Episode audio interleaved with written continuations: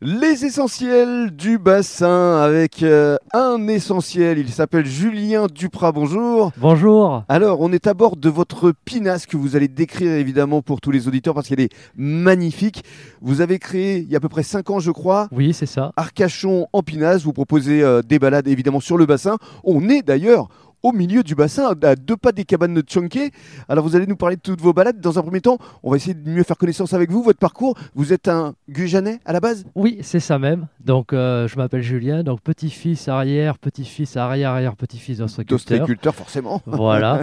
Donc, euh, à mes 18 ans, je suis parti dans la marine nationale Oui. Oh. pendant 10 ans. Parce que c'est vrai que la mer, c'est votre élément. La mer, c'est mon élément. Donc, j'ai j'ai toujours, j'ai toujours baigné dans la mer. Donc, j'adore ça. Vous alliez avec votre grand-père, justement. Mon grand-père, j'avais 3 ans, j'étais déjà sur un bateau. euh, donc, euh, c'est c'est mon dada. Oh. Ouais. Donc, euh, oui, je suis parti 10 ans dans la marine nationale. Et puis vous êtes revenu. Voilà, je suis revenu parce que j'en avais marre de voyager. Oui. Ma petite flaque, mon petit bassin me manquait, donc je suis revenu sur la région. Retour aux sources Retour aux sources.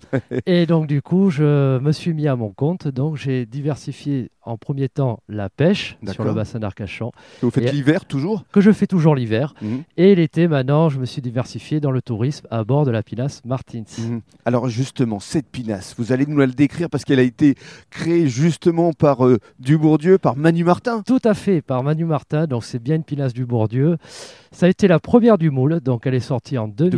2003, c'est ouais. ça. Donc c'est une Pinas qui fait 10,50 m de long.